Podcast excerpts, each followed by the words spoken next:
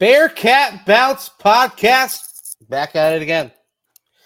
It's a Monday. That's right. We're back on a Monday. It is a Monday. Monday night following a week shortened due to last Tuesday's edition of the BBP, but a Monday nonetheless, following more news across more the, the landscape of the Big 12 and of college sports in general. Uh, a boost as well on on both sides as as teams are starting to get workouts ramped up as the basketball program back getting lifts up getting getting bunnies if you will some high verticals if you will. That's right it's, it's another monday where we bring in the guys the pals the uh the trio with myself which means aaron smith chad brendel and ryan royer. Gentlemen let's discuss a little bearcats. How are we Pretty good. How about you? Hey, Chad, I'm doing quite well. Thanks for asking. Yeah. Well, how well how are we? Like, how was your I'm week? Pretty good. What was, did you get into? A, it was a pretty calm weekend. Had some some people over for a fire on Friday. Is it uh, back? Kind of. Yeah, Fire Pit Friday was back a little bit. Uh, we had to. It was a little warm, so we put the fire in the backyard, and then we hung out in the front Okay. And the heat just kind of carried over. So okay, it worked. No, out, it was uh, it was it was a good time. And then Saturday, Kelsey was gone most of the day, so it's just me and the pups hanging around on the couch watching some sports, and then ran some errands on Sunday.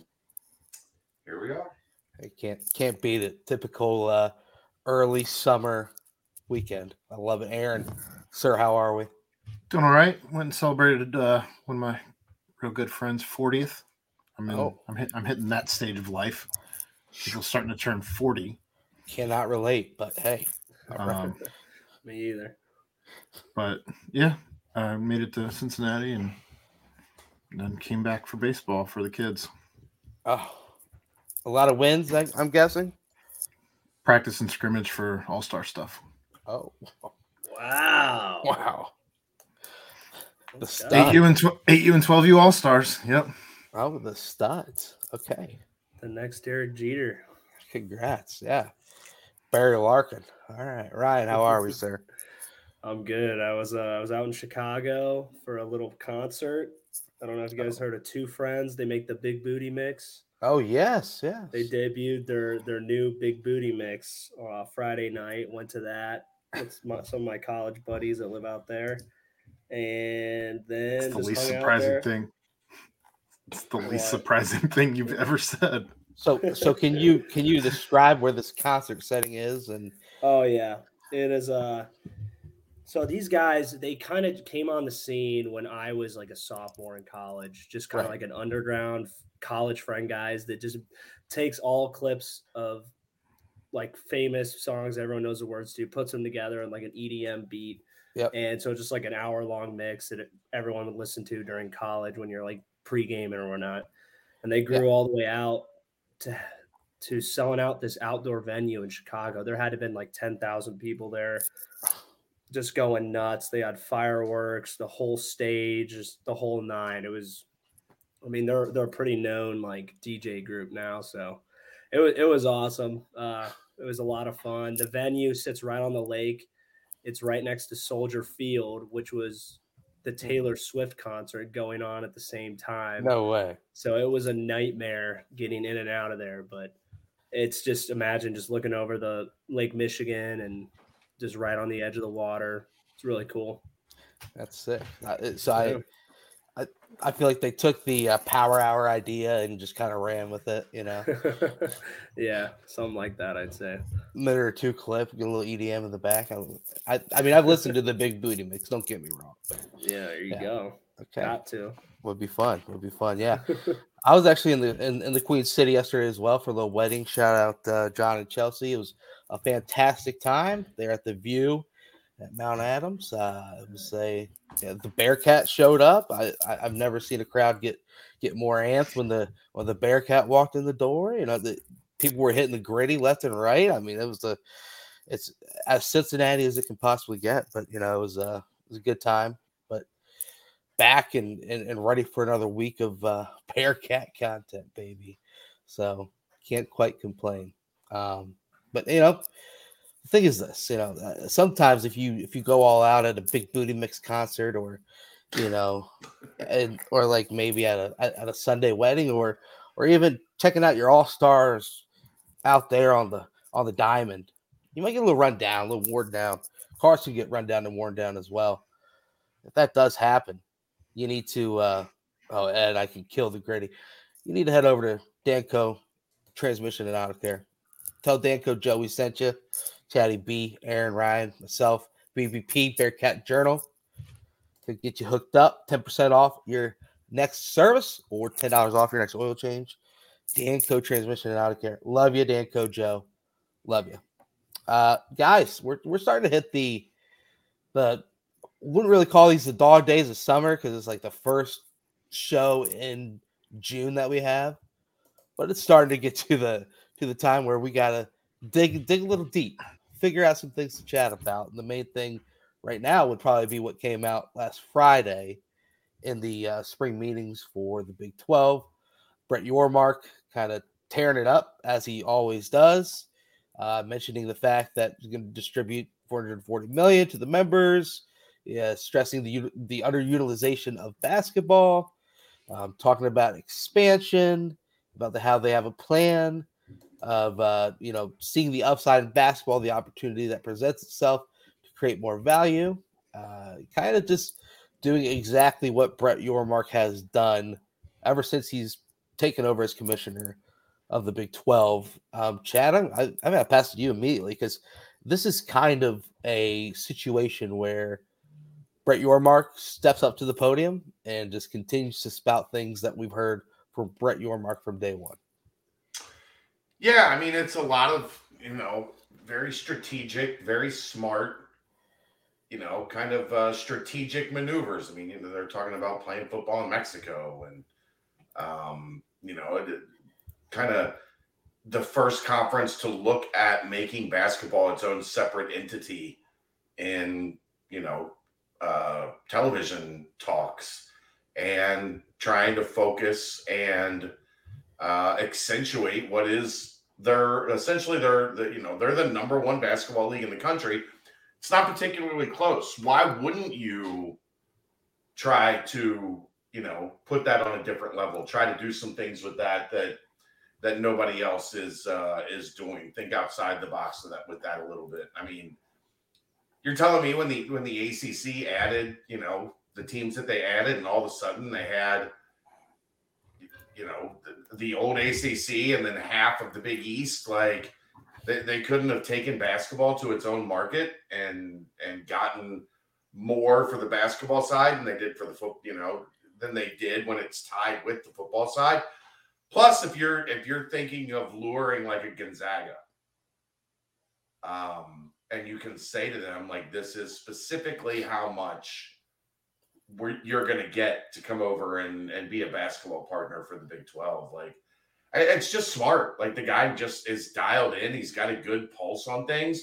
He knows what he's doing. He thinks in the box and out of the box. Like he, he's he's impressive, man. Like I, I don't know how you cannot watch what he's done and and walk away thinking this guy's never done this before, but he's got a vision and he's aggressive in in pushing that vision and it all seems to make pretty damn good sense. This quote quote that he had from Friday was uh, we did discuss expansion, had a great discussion about expansion. In fact, we have a plan. As I've said all along, we have an appetite to be a national conference in our makeup from coast to coast. And we do believe in the upside of basketball moving forward as a collective group. That being said, we love our current composition, love the four new schools that are coming in next month. However, if the opportunity presents itself to create value, we will pursue it. Aaron, you, are kind of always on top of this. Uh, Ten dollars on on Brent not doing the Griddy. I I mean, I tell you what, this this little kid was doing the Griddy all yesterday, last night, and I started doing it, and I was kind of feeling myself. I, like I was like, I think I'm kind of hitting it pretty I'm good. grittied out, man. I've had enough of the Griddy. I'd be I'd be perfectly fine never seeing a Griddy the rest of my life. a crisp. No, that might pain some of the Bengals fans with with uh, Ja'Marr. If we could just keep just let Ja'Marr do it. Just like Ja'Marr Yeah. can do it. It's fine. or or or uh, Jay Jefferson. Those Yeah. two. I, I I mean, but but a crisp, clean, Griddy. There's not much else that tops that. I mean, it just it's beautiful, beautiful. But There are a lot of things that top a, a Griddy. I mean, I mean, Big maybe maybe twenty three, Chicago, Illinois. maybe the stanky leg. You know, I, I, who knows? Who knows? But uh, Aaron, you you've been on top of this kind of the, the expansion dynamic and everything that's going on on over at the Pac-12 and whatnot. The the schools that have been mentioned, Chad already mentioned Gonzaga on the basketball side. UConn obviously getting a lot of smoke as well on the basketball side. Kind of kind of what are your thoughts now that Brett Yormark has stepped up and yet again further emphasized that they're tr- they're looking to do this to add value value to the conference. I mean, I haven't seen Brett Yormark miss yet. Uh, we, we have yet to see that. Um, there are some things still that haven't quite played out, um, like playing in Mexico or uh, potentially adding a school like a UConn, like a Gonzaga, um, like a Colorado, which those three right off the rip, I don't care for any of them in the Big 12. Um, but that's my take. Um, but again, I haven't seen him miss yet. So I don't know just because I don't like it doesn't mean that it's not a good move for the conference. Um, so it's we'll see. Uh, we haven't even seen Cincinnati get in officially, and we're already talking about expanding more. Um, I love how people are still talking about the ACC somehow getting out of their GOR and all of that, even though I think that's just all hypothetical until we see somebody figure out an out of that GOR, because um, that's again, from all indications, that's pretty ironclad. Um, I saw people today saying that because Apple's big news conference was today, that um, Apple would have, if they were going to save the day, they would have made an announcement today at their big news conference, and there was nothing. Uh, it was a thirty five hundred dollar uh, I mean, I- reality set. just in the regard of, of them being involved in any type of media deal Right. um, revolving around uh, any particular conference, uh, largely the Pac-12. So I don't know that they're. I, I don't see. I don't see the Pac-12 coming anywhere near what the Big 12 money is right now. I don't see the ACC getting out of what they're in. Um, they're uh, they're horrendous 15 year deal. Um, and I, I think that Yormark is trying to nickel and dime his way to getting as close as he can to the uh, Big Ten and the SEC. And right now, you have to feel good as a member of the Big 12, uh, the way that he's been able to just maneuver the waters already in getting this conference to where it already is and having a renegotiation on the table here in the next five years before the ACC will have. Uh, they, they may end up with two before the ACC's deals even up. So Yeah. I'm excited. Well, this is one. Like they just got one in in Yeah. the new ACC deal. They might get three. They might be They- on the table three times. that's, Yeah. that's outlandish. That's like, you know, playing Mario Kart on on you know expert mode, and you're a little tip. Just Yeah, chess it and is. checkers, you know? I mean, triple lapped, baby, triple lapped. Um, Would you guys be uh, able to go out on the whim that he is the goat of commissioners right now? I mean, we'll see. I like yeah, it's there's there's still a lot of ground to make up. But well, the, the Big Ten has a new commissioner, so we don't know really anything about him yet that, as far as what he can or can't do. Uh, you know, Kliavkoff, Greg is- Sankey kind of like Greg Sankey runs the show. Kliavkoff has, has shown himself to be a, a giant nothing burger. There's a lot of poop on that guy's leg. He just keeps he just keeps doing it. yeah. What what is it on the College Football Inquirer? They say that they're going to get the uh, gas station TV is is going to be where they're going to broadcast their games, the Pac-12 games. I, I I mean it's it is pretty appalling what's going on over there, and obviously when you have so many just rumors and stories fluctuating about you know Colorado jumping ship and Arizona potentially jumping ship and, and other schools just considering it. I, it's hard for anyone to to put pen to paper and lock anything down if there's uncertainties on both sides of it. So I the Pac-12 is a mess, and if the if the Big 12 can benefit because of the of the mess, then that's uh that's an only an advantage for Brett Yormark. Um, Ryan, when you come back, I got a question for you. But uh, Chad and Aaron, thoughts on the revenue distribution? Obviously, uh, it's a number larger than what Cincinnati has ever been used to, and one that was kind of expected. Um, obviously, just due to past trends, but got to be pretty exciting to to hear and see that that's going to be something that that comes to fruition. Yeah, I mean, now you're allowed to start kind of budgeting, right? Yeah. Um, you're allowed to kind of figure out, okay, this is the vicinity where we know like this is what we're going to have to spend this is what we're going to have to to market with this is what we're going to have to continue to upgrade facilities and continue to kind of do work internally that they haven't been able to do because the money was never really there. So um, yeah it's it's right around that range that we kind of have been hearing uh, i did see some people bringing up the old Stewart Mandel article from when Oklahoma and Texas left saying that, you know, basically they'll be lucky to get, you know, 10 to 12 million uh, without Oklahoma and Texas. And, you know, the uh, the the blowhards for the Pac 12 have uh, have not had a good six months, I'll tell you that. That's for damn sure. Um, Aaron, anything more on the that beautiful, beautiful dollar amount?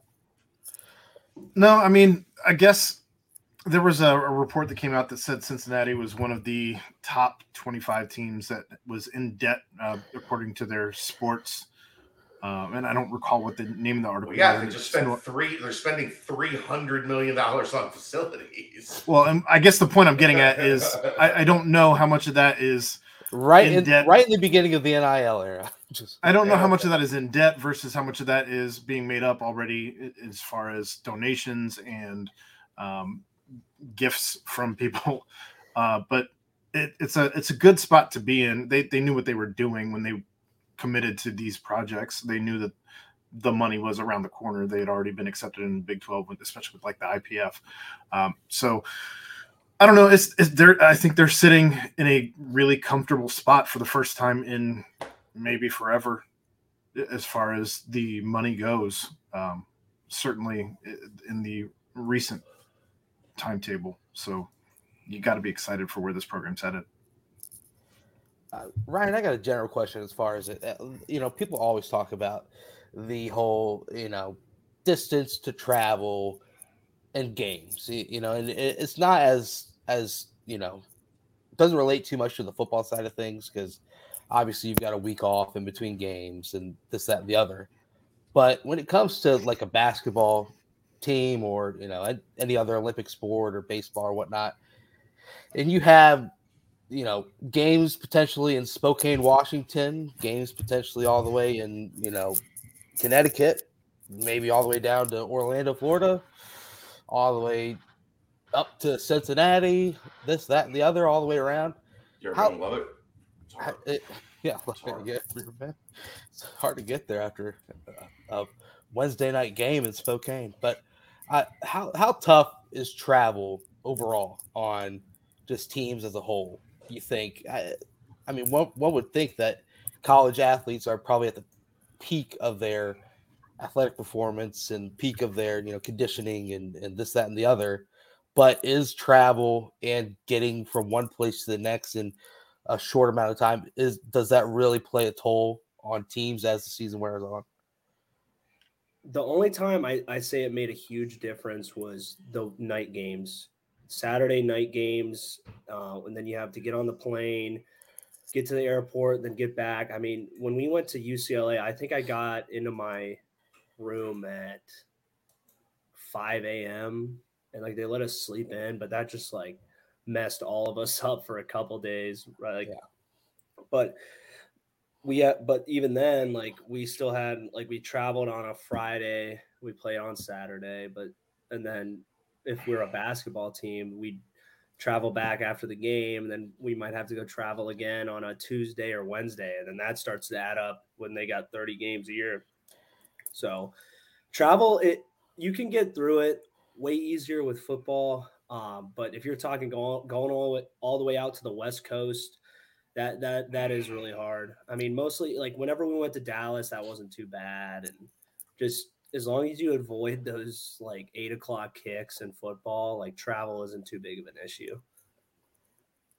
Chad, you think that's something that they don't even think about? I mean, it's like just When you're add them, charter. Like it, it- right? it's not. It's not like you're dealing with like going to an airport and going through baggage and then Right. Yeah. going through security screening and then waiting for your flight and then boarding your flight. Then you got a screaming baby like two rows over. Like, eh, eh, does is it is it ideal to like have to go all over the country? No, but like, do we ever talk about like, oh no, like, and it, I guess that people do talk about it, but like. This NFL team's got to fly to San Francisco. You know, they got the the Giants are playing in San Francisco. Oh God, like no, it's just part of you know. If it was major league and like you're flying on a two propeller prop jet, like that, you know, nobody can get any sleep and Right. everything's uncomfortable, like yeah, then it then it you know becomes kind of a a burden. But they get on a bus at UC, they drive to Lunken, in like 30 minutes they're CVG. well, CVG, Lunken, whatever. In 30 minutes, they're they're on the plane and getting ready to like take off. Like it's not this all encompassing, like it, it takes a whole day. Six hour trip. Yeah, like it's a six hour process. Like, Mhm. no, like it's is it is it perfect? No. Would would I prefer a world where everything was still a little more regional in college sports? Yeah. But with the money that's that's available and and being spent and thrown around, Right. like I I just don't look at it as something that's, you know, uh overwhelming, I guess. Yeah, that's that's kind of my stance on it. I like that was the main talk when the Big Ten added USC and UCLA was like, oh my gosh, imagine a Wednesday night tip off in at UCLA, and then you got to go play Saturday at noon, uh, you know, at Rutgers, and it's like, okay, yeah, I, I mean, I I get that, but in the same sense, it's like it's not that bad. You know, you go you play a two two hour game, you get all all of your you know recuperation that you need, and then you are off to your next location. I just I think it's a little overrated when, when it comes to the whole distance type thing, and I think coast to coast just pays off even more if you can get teams like a UConn and a Gonzaga that add worth to the uh, to the conference more than just worrying about the distance between one game to the next. But people are liking your major league reference Chad. Good good quick drop by you.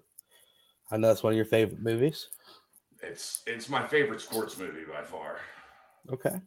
Okay. I don't know, Charlie. Got a guy on the other line about some light walls. Let me get back to you. Quick, Roy, your favorite sports movie.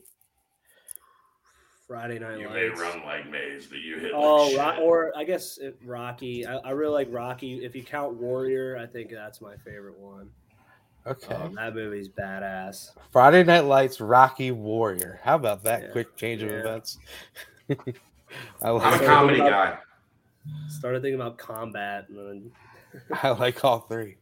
Aaron, I'm a favorite. comedy guy. Uh, gotta have the comedy. right? yeah, Any given Sunday. Oh, that's a that's a sexy movie right there.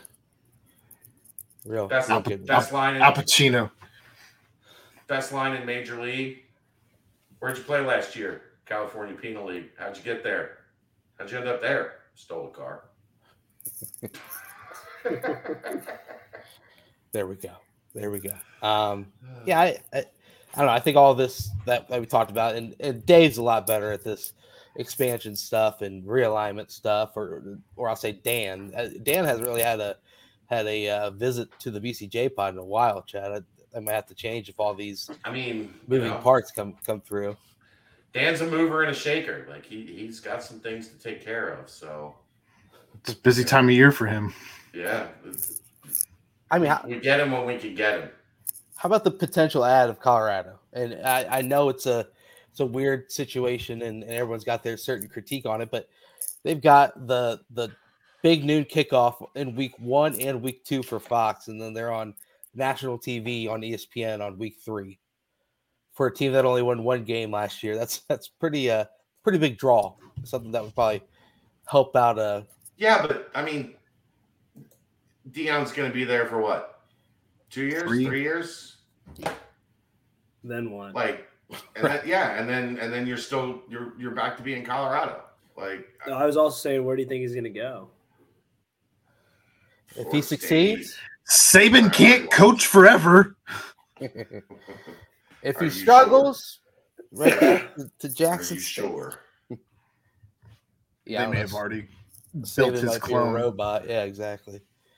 Something like that. Royer, what was it like seeing seeing old Saban across across the sideline?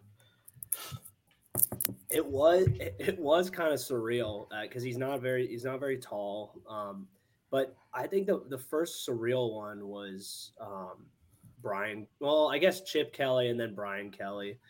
Just like Yeah. 'cause growing up, like Chip Kelly was the man at Oregon, Yep. and he was just like idolized by the media. And so I just seeing him in real life, just like that's that cocksucker that everyone all hyped about. And then just seeing Brian Kelly just like, you know, when while we're beating their ass, that was, you know, you can't get better than that. But then yeah, Saban is just like in his whole league of his own. And I don't know. It, it was it was just hard because I was so like like locked in on the game because you know it was the playoff and I wasn't really focused on Saban. But when we went over there like shake the hands and stuff, just seeing him walking around by you, it is kind of crazy.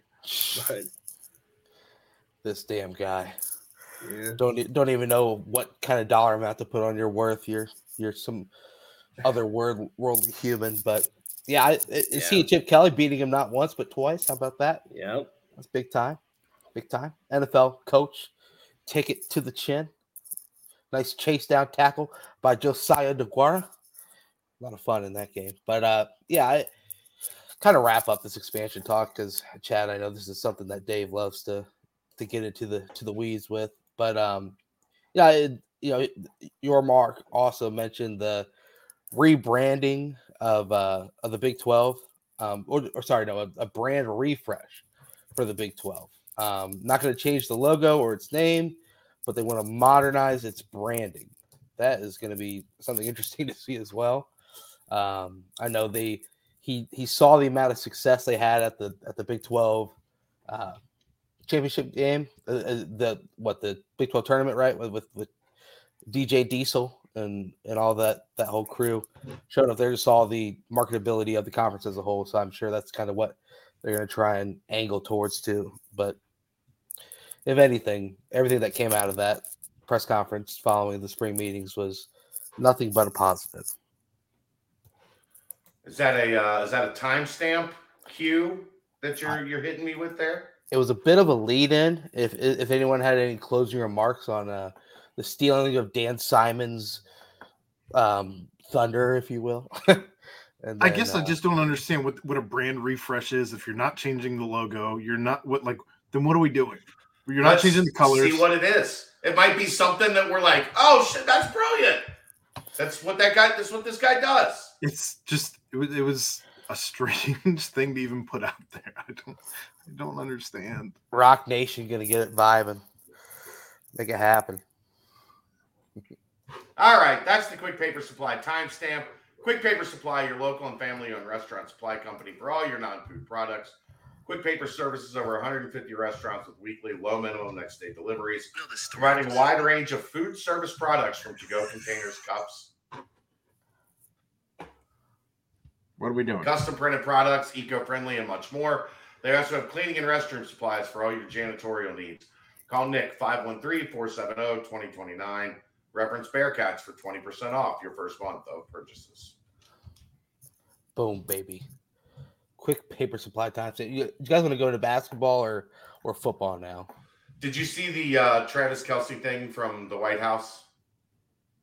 No. So funny. That man that man knows no boundaries. So it, this is exactly. So they're doing like the jersey thing with Biden, and they're off to the side, and they're giving Biden the jersey, and the podium is empty. Right. So they get done with the, the Biden thing, and of course Travis sees an open mic and starts walking towards it, and Mahomes intercepts him right as he gets to the podium and walks him back to where the team is. Like, no, no, no, we're not doing that here. you're you're not you're not getting on the mic drunk at the White House. Like, we just let's calm down, Trailer. Uh, yeah, I just watched the video. Uh, Aaron, like you said, he knows no boundaries, man. No boundaries. open mic, like that's for me. They put that there for me to talk on it. So I'm And gonna I- talk on it. I, I think that's the only thing presidential in I don't know how many years, maybe ever on my Twitter timeline right? because I avoid politics like the plague. But You and me both. I thought that was fantastic. That is Yeah. hilarious. Yeah, I, I mean, I, he stepped up there like he was the, He, like the he was, POTUS, ready, he was ready to give a speech. Yeah, he- he's the POTUS. Let him, It was let him do to his start thing. "You gotta fight for your right." He got a couple words out. Did he? What did- I didn't what hear he the say? audio. Said something along the lines of like, "I never thought I'd be here." Like, it was it was like it was an acceptance speech or something. Look at me, back at the White House. An Uh, what old- is is that their first trip to the White House? uh, I mean, COVID. it would- was- Did they have a COVID Yeah. Super Bowl? Twenty. I wonder if if they weren't, they didn't go. I I don't. don't know. I mean, there were lots of teams who didn't go during the last presidency as well. So I don't know Yeah. the answer to any of that. Yeah, Or or were they the ones that went and got McDonald's catered? no, that was the that was the uh, Clemson Tigers. Oh, that was Clemson. You're right. You're right. Oh man, but um, yeah, I, I mean that's a that's yet another ambassador of the Bearcats. That just a legend, man, just a true legend. Golly, but um, you know it's a interesting thing is well, I, I guess we're rolling to into football now, yeah, because they won February second, twenty twenty. So that was the 20, 2019 season. So I imagine after that, By the time, no- yeah, because this is this is when you would like, you know, you do it in the summer. yep, Everything was locked down, so they they wouldn't have even had a chance. Is that going to be one of the weirder things ever to look back at? Is just that that whole entire quarantine and, and COVID shutdown. Like Royer, was that just nuts as a as a student athlete during that time? I like because because as a normal human being, it was nuts. So I can only imagine like a Oh, student was athlete in trying to. I don't have to go out and deal with people. Like, oh, this is amazing. Oh, I went to Florida for like two months. I was like, this is pretty nice. Yeah, I well, it really hit when I was on spring break in Florida, and then I, we came back like that. They like shut down all the beaches. We come back and we start doing spring ball again, and like there was like rumblings in like the locker room, like oh they they're calling off, they're calling off, uh they're calling off practice today, and, I'm like yeah whatever, because guys. all wh- one person thinks they hear one thing and they just spread it around and you just get the craziest shit going in the locker room. Right. So I go out there like, yeah, Coach Fickell would never like get like call off practice. And we go out and like we just start warming up and, and doing like some beginnings beginnings of practice. And Coach Fickell just like calls us in. And I'm like, what the hell's going on? He's like, All right, there's this bullshit COVID shit, so we gotta send you guys home. Basically just sends us home. Oh, and then like then all chaos breaks out because like guys on the team they're like yeah my uh my my uh cousin's boyfriend's a cop. He's saying they're they're gonna shut down the whole city. You won't be able to leave. So like a bunch of us are going to the grocery store like stocking up on Oh, food yeah. and beer and all it was chaos man How many beers do you buy to stock up for a potentially never-ending quarantine? i Right. bought two two cases of bud light and like a handle of some liquor i don't remember but it was Would it last three days, two days? It, it, it lasted a long time because we ended up like not having the city shut down, so we were we uh we didn't have to like sit in the room and drink beer like degenerates. How long would it have lasted? Two days, three days. shit, I don't know, maybe I'd say a week. for Not just two me, cases and a handle. If you're talking just me in there, then it would be like two, two and a half, three. I don't know. Do you want to Uh, thank Jim, the donation. you. Yeah, want to thank Jim Tudor for the donation, Georgia Bearcat, and BCJ subscriber in Bulldog Country. Nice to have a connection. Keep up the great work. Thanks, Jim. We appreciate you, sir. Yeah, I remember that was like like the St. Patrick's Day was like the Saturday celebration right before everything shut down and we all were like going out and stuff. We were like I remember like Monday came and, and like the news was like everything is shut down. Nothing. Anymore we're like, oh, No. oh gosh, should we not have been out? well, for us, it was like, like, look, man, we've been in, like, we had been fighting cancer for three years at that point. Mhm. It's like she's not going out like this. Like, we're not like a trip to Kroger is not going to like have, be how this fucking ends. You know what I mean? Yep. Like, it was it's a bit of a little terrifying, also a bit of a pain in the ass. Like, really? At the begin at the beginning, everybody was wiping their groceries down, like all sorts of crazy stuff. So Yep. Oh, I Ryan went for the beer. I got like probably 20 bottles of wine. It just had that thing stocked. it lasted a week. Yeah, ran out pretty quick. I had to go to the store and do it again and wipe down the, wipe down every single bottle with with spray and shit when we got back. Monday, they were like, "Weren't you just here Thursday?" And Brent's like, "It was the weekend." No, We did a we did a wedding online. different mask, different mask, man. That wasn't me. We But- did a wedding online. That might have been one of my top three punchlines in this There you go. history of this show. Oh, that was a that was another thing. But anyway, um, we'll keep the keep the flow. keep the. It's it's summer if you keep that. Uh, we'll we'll keep the flow with uh with football. Um, Wine was available. Toilet paper, different story. yeah, you had, you had to carefully peel off the wine label and, and use that for later.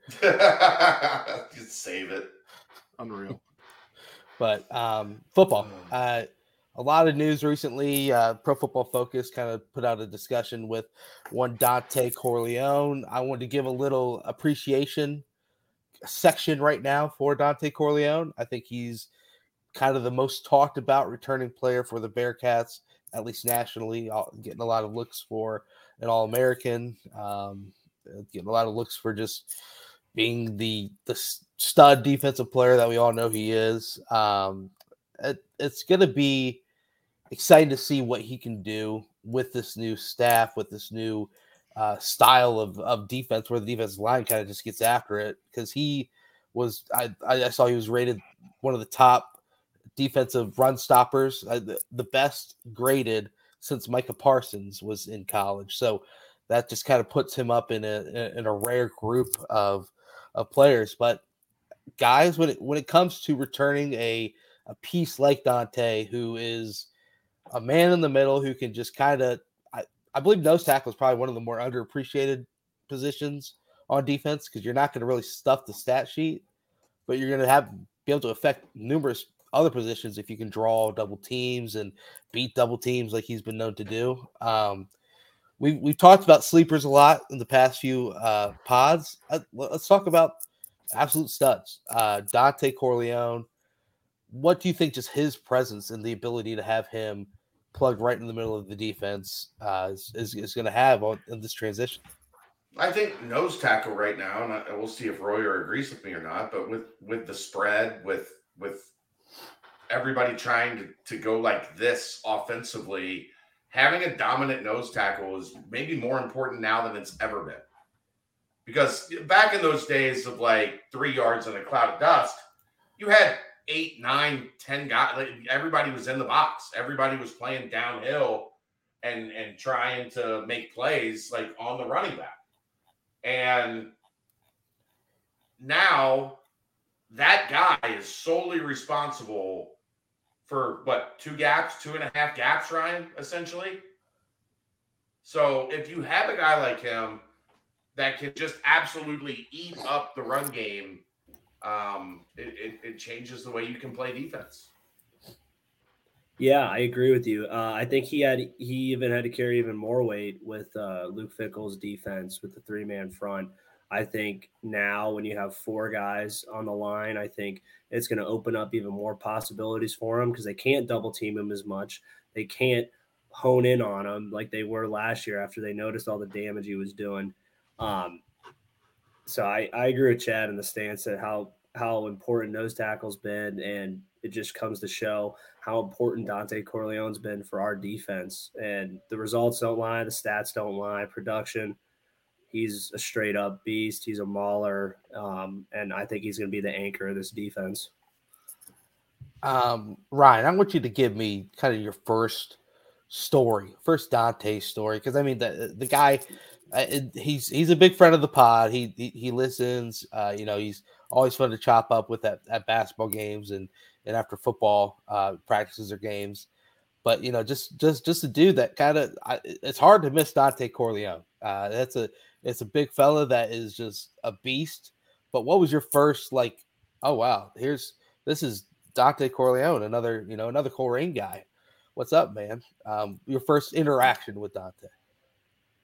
I didn't have a ton of interaction with him when he first got there, but when we got to camp, um, he just looked just like just strange, just unlike anything we had on the D line, just so wide, just stocky, and like his helmet was just like smushed in on his head. He just looked, he, and he just looked young. And then and then you went we went and watched him play. And like a couple times you didn't really know who was in, but you just saw just like a a, a train wreck at, at the set at the point of attack, basically. And and you just hear all the D linemen like Curtis Brooks just going nuts, like, all right, Dontay, like, holy shit, Dontay. And he just kept hearing more and more of that. I'm like, all right, I'm gonna pay attention to this guy. And he, but he would only play for like a couple yeah, he couldn't move him. He, he would only play for like a couple snaps at a time because he would just so he would get so damn tired. But he would just like he was a freshman. He was going in there with the twos and just blowing people up and just playing his ass off. He just had such a small tank for energy. Um, but yeah, that was, that was kind of my first impressions of him. Kind of a funny story was if you're looking for one of those uh, in the summertime. Um, always, Ryan. We're always looking for one of those. Mm-hmm. Yeah, in the summertime, like we would cook out a lot at the house before the season, and we'd always go get a lot of food. And we're like, oh shit, like we got like too much, but like we'd always just invite Dontay to all our cookouts because he was always looking like to hang out and stuff, and he was super fun and a good time, and he was always hungry and shit.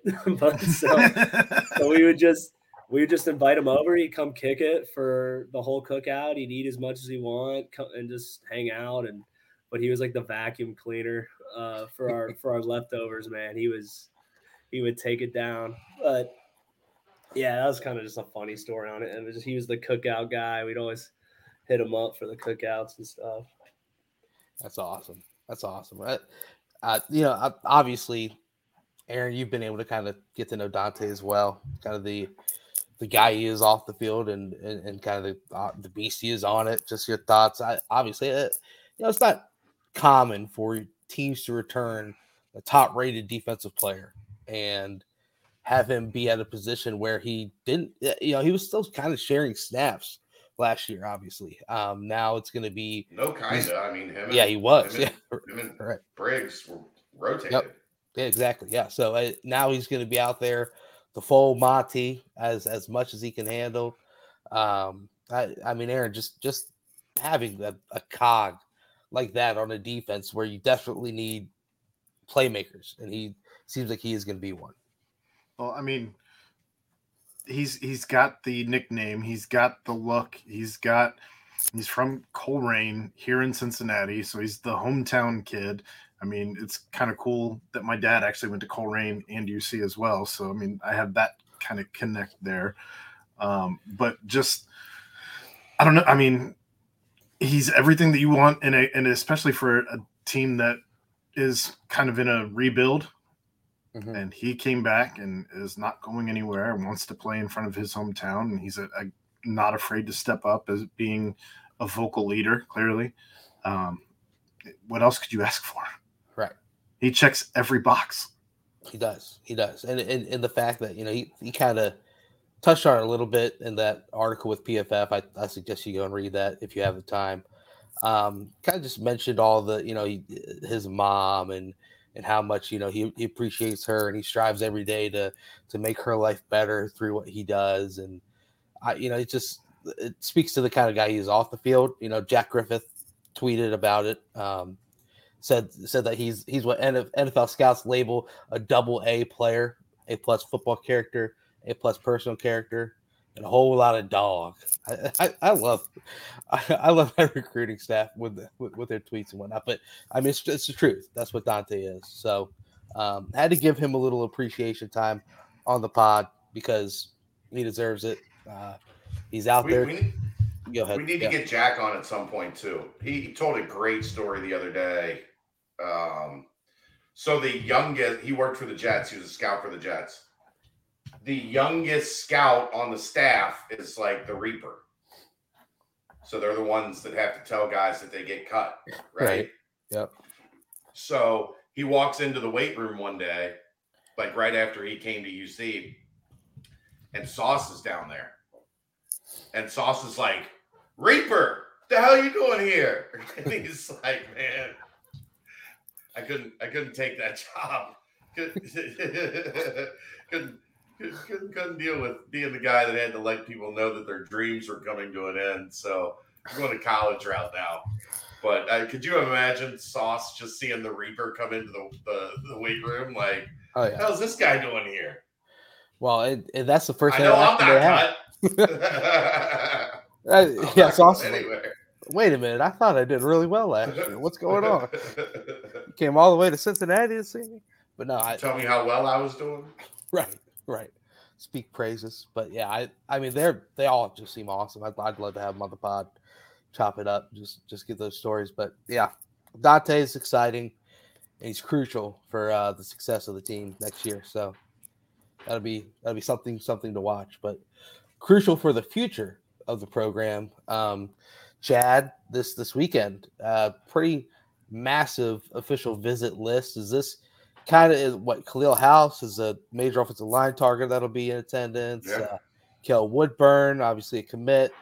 Uh, Jaquan Shanks. I, I, I, mean, the list goes on and on of, of the amount of players that are are going to be in town for for an official visit this upcoming weekend. Is this kind of the the one that the staff is kind of pinned down Is that you know every summer they've got that really big official visit and, and kind of go all out for like the previous staff did? Is this kind of yeah? I mean, that's just kind of that's kind of standard. You have that one like your first visit weekend of the summer. Now it, it used to be later, like right. when before the calendars changed. Right. Um, but now like that that first visit weekend of like late May, early June, you've been working for months. Like this is our, you know, you put it on the calendar early.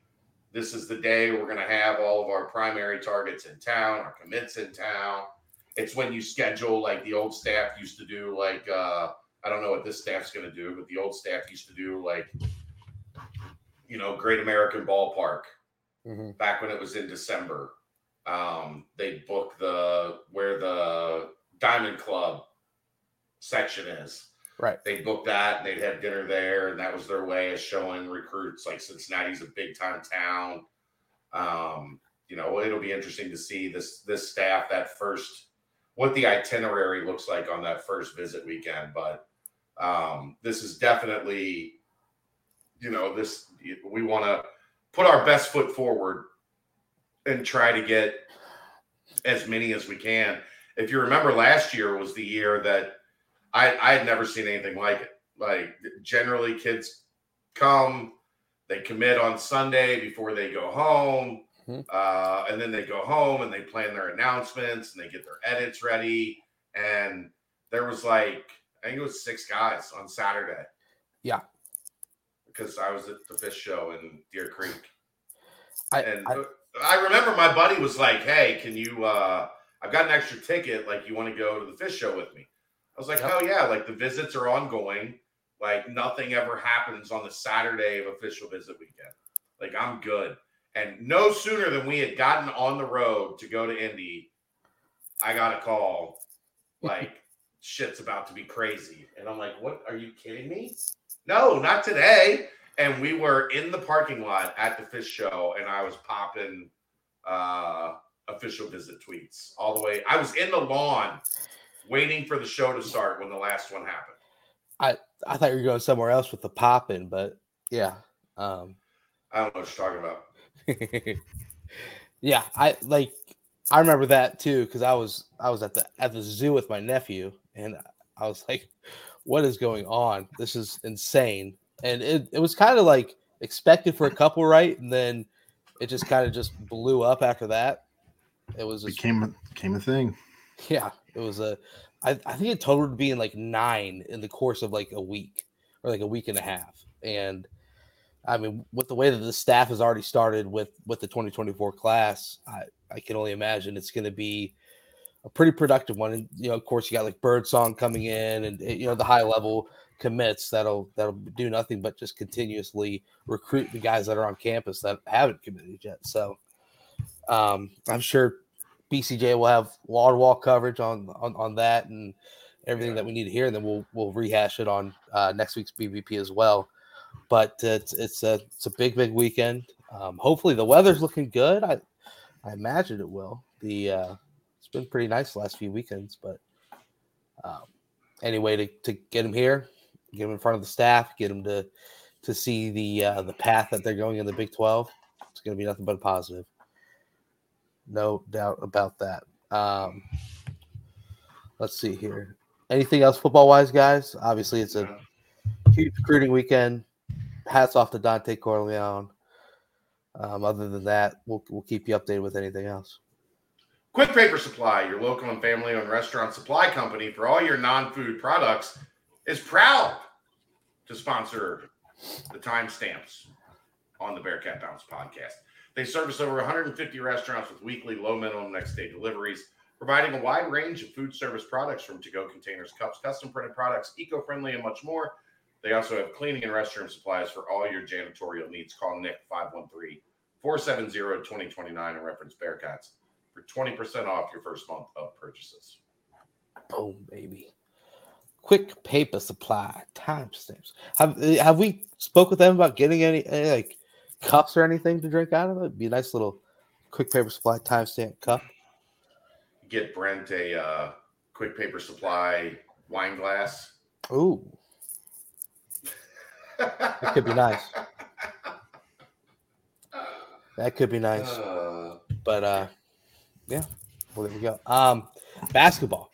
We are in. The team is working out. They the pictures that they post on the social medias is about as exciting that I can get looking at pictures that people post on the social medias.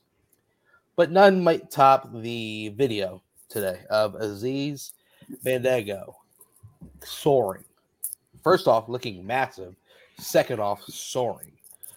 Uh, Mike Rayfelt, he knows how to get the uh, juices flowing for the Bearcat faith. That's a big human. Yeah. It's a And- big human. From what you've heard, Chad, is he kind of exactly as advertised so far? The first So far, yeah. I mean, he's throw it up there and he'll go get it. And you know, I think he's probably a little sore from dealing with the Mike Rayfeld workout regime uh, that first week, as as most new guys are. Yep. But uh, he's an impressive looking dude. gotta imagine that um I, I i mean i just don't see a scenario where he's not in the nba in the near future uh just a true rim runner shot blocker um can finish the role uh just he just has all the makings of that and i i just i gotta pinch myself every once in a while to be like yeah that guy from utah valley that was dominating is a Bearcat. It's it's awesome to see. Um, but yeah, that video of him getting up soaring, uh, then obviously the other pictures of of the guys just working out and whatnot is uh, exciting to see. But Chad, it's it's not quite birdie season, but um, if if you were to hear a pulse or get any inclination on how things have been going on the basketball side of things, is is there anything that you've been hearing at all? A lot of buzz on on Seamus. Um, I know there, there there's a lot of people real happy with how he showed up in terms of where he was at physically. Um, good looking, you know, prospect for that combo forward, 6'7, 235, 240 pounds. Solid, good lateral athlete. I mean, as we knew, he's not the not the the quickest, like you know, bouncy like athlete, but I, have heard there's been a lot of uh, positive reviews on how well he moves laterally, um, how they think he can defend in their system, uh, and a lot of you know a lot of uh, optimism for the way just because of of the basketball IQ that both of them have with him and CJ Frederick when they're on the floor together spacing, passing, cutting, mm-hmm. um, just you know, a different kind of offensive basketball maybe than we've been accustomed to. Right. So uh, I think everybody's pretty excited about how those two guys kind of look together. Sounds dreadful. Yeah, passing, cutting, three point shooting, dunks, lots of dunks. Uh, sounds terrible. And yeah. then, go ahead. No, no, you go. And then Jamille Reynolds is an aircraft carrier. That is a giant human being. Uh, I've seen him on campus a couple times. Saw him Thursday uh, when they had their first football camp on the first. Like for somebody that size, like you, like, yes, he probably needs to continue dropping some weight, but he he doesn't carry it poorly. Like when you hear mm-hmm. somebody up in the 275, 280 range, you think of like kind of fat. Right. But he is just like his shoulders are just like he is just a huge dude. And I I was pretty surprised to hear he's a legit 6'11 in socks. Like that's yeah. To to combine that frame with that size, like who so how would you compare him to like a Coreontae DeBerry? He's bigger. Which is crazy. He's bigger. Or his Corey's, hands bigger. Corey's no, I haven't shook his hand, but I can't imagine that they are. But I can't imagine that they're small. right? Like uh, I can't imagine that they're not massive. Right. You know, it, it's it's refreshing to hear the you know the ability to kind of space the floor and you know, passing ability. The other thing about Jamille, he can shoot. Like that's that's yeah. maybe been the most surprising thing I've heard from people talking about him. Mm-hmm. He's got a nice touch out the three point range from everything I'm hearing. Now, do you want it to be a volume like, you know, shoot six threes a night? No, but right if if the offense calls for it and you move the ball well and he's got an open look, like I don't think anybody is gonna give him the red light. If he's making them, let him shoot. Six. Keep shooting them who cares? You know, I, that's the thing with the whole five fives and potentially zero fours on the roster is the fact that if you can get Vic and Jamille kind of in a bit more of a hitting down an open look to keep their defender at least honest. Even Aziz, he hasn't taken a lot of them, but he's shown he can make them when he gets them. Right. Oh, that that shot is funky, but mm-hmm. I, I, mean, he's he's made them. He's he's made. He looks like a snake coiling before uh before it attacks. Right. Right. Exactly. Ah! it's like he like right. But when you're when you're seven one with yeah. seven four wingspan, like it's not gonna look. Right. It's not gonna look smooth. You gotta you gotta con- contort. Vic can shoot, uh, I, especially out to like 18 feet. I think he probably needs to continue this summer, getting more consistent, uh, more comfortable out to the three point line. But Vic's got a nice touch on his shot. It's just a confidence thing. I, I mean, the funny thing about Vic is like you, you think about it, and like, yeah, sure, he he he hasn't really made too many threes in his career. He's only made three of them. But if you think back to the three threes that he made, he had, he had a big one against Xavier in last year's crosstown shootout. And in his first year playing, he had a massive one at the end of the first half at home against Houston. that kind of you know capped off kind of a comeback run that the team had. Also hit another one against Memphis at Memphis that kind of kept him in the games. I, I like when he shoots it confidently, it, it looks good. And you know, Chad, Chad, you and I have mentioned a couple times that he would just shoot a bunch of threes during his the, the, the year that he sat out um, during the COVID year. And for the most part, in the pregame, they were they were falling falling through the through the hoop. So I I think that you know Wes wants to have that be the next evolution of his game, and if he can do that, I mean that's huge. But having the ability to space the floor with with Simas and with CJ and potentially with Dan um, as well, if he can get that shot kind of dialed in, it's, it's going to only open it up for the downhill attacking point guards that they have, and then of course the other plethora of bigs that'll be patrolling the paint, if you will. So need that spacing, but it's good to hear that the size is is absolutely legit. Chad, can can you remember or Aaron and, and Ryan that a college like a, a, Cincinnati team with this amount of size? I, I don't think that it's ever happened. Um, I can tell you who they remind me of. Let's hear. Remember that 2012 Florida State team that UC beat to go to the, the Sweet 16? Okay. I, I remember walking out to that game, like pregame for that game in uh, Nashville, and just going, "Oh my!" Like they're gigantic. Mm-hmm. Like I think they actually didn't they have a dude that was like seven three, seven two, seven three. Well, they had that that Bernard James. He well, he, he was six ten and he, he fought 6'10". like he, he did huge. two tours in Afghanistan. Right, exactly. He did. Um, Could you imagine? I could not. I could no. not. They're, they're, right. Actually, their starting five was six five, six three, six five, six eight, six ten, but they had six eleven, seven foot off the bench. So yeah, I mean, they were just like in the. I'm just talking about when they were like shooting around, right, and doing their pregame warm up. It was like, my god. Uh, and JaQuon Parker was the four for that team, so it was like they they literally looked like yep. they came up to like the breastplate of Florida State's front line, except for Yancy. Um, and that was that was that was a monstrous Florida State team. That's kind of like seeing how and, and maybe even bigger like across the board if you look at this like what UC has right, right. now. Uh, well, and if I you know I heard you saying Simas is looking like six eight, uh, six seven, six, six seven, seven yeah. plus, yeah. yeah. Dan pushing like six five, six six, looking at yeah. least. I I mean that's that's you're you've got size. Uh, Rayvon listed at six seven. Um, I I mean it'll be fun. you know, I, what do you tell them to come off the the bus? All the bigs first. First, and yeah. they They're just like, whoa, whoa. Yeah, well, Ray Ray's hair takes him up to like seven foot, six, six nine, six, yeah, six nine or so. His hair, yeah. I was thinking seven three. I think I think it's more than three inches. that he's got some tall spikes.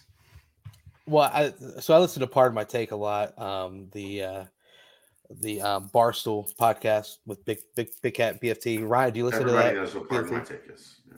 Not not necessarily. I don't listen. I've been it's big the on number the one sports podcast. podcast on the planet. Like whoa, don't don't disrespect New Heights. But any, anyway, um, the uh, the thing that they're saying, and I don't know if they're making this up, but it's it's kind of smart. Is like they, they're saying people are starting to measure height by like where your where your eyes go, like measuring height from like how how tall your eyes are. So because because like your forehead doesn't matter outside of that. So I I, I don't know. It's an interesting tool. we'll see. Peyton Manning would like a word. right. Exactly. That's really weird. Him and his his his five head, but anyway. Um, seven. Seven sometimes, yeah. By by the end of his career, maybe eight. Uh, but yeah, I, this this team obviously has a lot of a lot of size, a lot of ability to uh, really really get a, get a paint established. Um, Chad, anything you've heard on Jizzler Day Day? I think that'll probably be the the main storyline that uh, people will want to. Yeah, try. I mean it's still early. Like those two are just kind of getting situated and settled. Um, the biggest thing I've heard is they're they're both super competitive, right? And they're going after each other, which is which is good. Um, did hear Day Day's got a little little alpha to him, kind of vocal, getting after guys already. Kind of you know, leading the charge, uh, which you love to hear for a guy coming in as a freshman, as long as as long as they don't overstep their bounds and get crazy, but you do like to hear a guy coming in and being, you know, super confident in his abilities. And the word on Day Day is he is just an elite athlete, just an elite athlete. So, um, from what I've heard, both of them gonna need to get a little uh, get a little more game ready on those jumpers, uh, especially from from three point range. Can be a little flat at times, and that's going to be kind of at least from a perimeter shooting perspective, working on getting them a little bit more lift uh, on their shot because you can it, like with with as explosive as they are, you can rise up from 15 feet and shoot that puppy in. Correct. You got to have a little bit more touch from the uh, from when you back it up another seven eight feet. So yeah, yeah, we'll see. Yeah, I obviously it's early. young. Yeah, early, early in the summer. Bird, birdies will be out tweeting more than uh, more than they are up to this point, but it's uh, it'll be it'll be a fun summer because uh, as have been mentioned numerous places there's there's been a lot of turnover within the past few seasons but not the amount of turnover with excitement that this season has um so Well, yeah, I mean, what did we talk about when when we went into this offseason and and they had already done some of that with adding the two point guards that they did, but it- it's time to start adding some top of the roster guys. Yep. Like it- you know, you're in a position where you lost most of the top of your roster. Mhm. And you needed to go fill it with a new top of the roster. Right. Transfer portal allows you the opportunity to do that. And if things go as planned, that's, that's what they did. Oh, by the way, uh, all indications are that CJ Fredrick can, in fact, really shoot the basketball. oh is that confirmed Yeah, I that that's been confirmed from my sources. Yeah. okay Huh. Twiddly Twitter. Uh, that's a good birdie right there. Um, but uh, you know, I, good confirmation as well. I good to see that the uh, return to the Cincinnati area didn't really affect the shooting touch. It m- maybe enhanced it, maybe if you will. So uh, we'll we'll see as that that story trend continues. But um, outside of that, it it's also good to see uh, Mike Rayfeld also posted the first monsters of the week, and it was Ody Oguama and John Newman. So even though we mentioned all of these new new faces and whatnot, new names coming in and and having their effects, it's good to see Ody and and John kind of setting the standard is what uh, Ray Felt said it as, and, and being the monsters of the week. And so you know, you mentioned all these like Kentucky teams that have the you know the one and duns. The best Kentucky teams were the ones that had returning players that kind of quote unquote set the standard. So um, Yeah. if, if you're able to mix that together with this new portal era, that's something to be to have some fun with. Um, also, with Jason asked, is CJ completely healthy right now? I, I imagine the whole team is healthy for the most part up to this point. Yeah, CJ's last his problems last year weren't a mate. He broke his ribs on a camera. Like I, I, that's not a nagging injury. That's just once you don't have a broken rib anymore, you're okay. But when you still have a broken rib, like it's it, for a shooter, it's kind of difficult. Yeah. So yeah, he's he's good to go. Just bad Um, luck. My understanding is everybody's been, you know, green light in workouts, ready to go. So at least knock on wood for the early summer, that's where you want to be. Knock on wood. Uh, another thing re- regards to the current team is uh, the addition of uh, Josh Loeffler to the staff. Uh, had success as John Hopkins head coach. Um, obviously, is is you know has had a lot of coaching experience up to this point. Chad, you were you were able to meet Coach Loeffler today. Um, in in Just addition spoke to for a brief moment. right, yeah, Um, reaching, you know, you've got to reach out and introduce yourself. yeah, of Say hello. Of course. Um, what and, and this kind of ties into what you were mentioning with with Drew Adams on the BCJ pod last week. Just kind of all the, the the new changes that are coming with um, coaching staffs and whatnot. What what's your early indications, early takes on on Coach Loeffler addition to the staff? Seems like pretty intense. Like I said, it was it was a brief interaction. Right. Well, Seems just like overall. pretty yeah. pretty intense, you know, pretty intense, dialed in guy, which You know that that's a role that Mike Roberts kind of filled on the previous staff. So um, it's I, I think this I think this was day one or day two for him. So uh, just up to him to make good relationships with the players and uh, understand and find exactly what his role is and find some value in it. Um, but yeah, so impressed with impressed with a uh, a quick first impression, but uh, I'm sure hopefully get to know him a little bit more as time goes on. Uh, you you mentioned Mike Roberts. Obviously, the news is matriculated at this point about his um, no no longer being with the program and whatnot. Uh, I, I don't know if there's any more details on that. Obviously, nope. yeah. So uh, next, right. So he had one of his duties was the scheduling.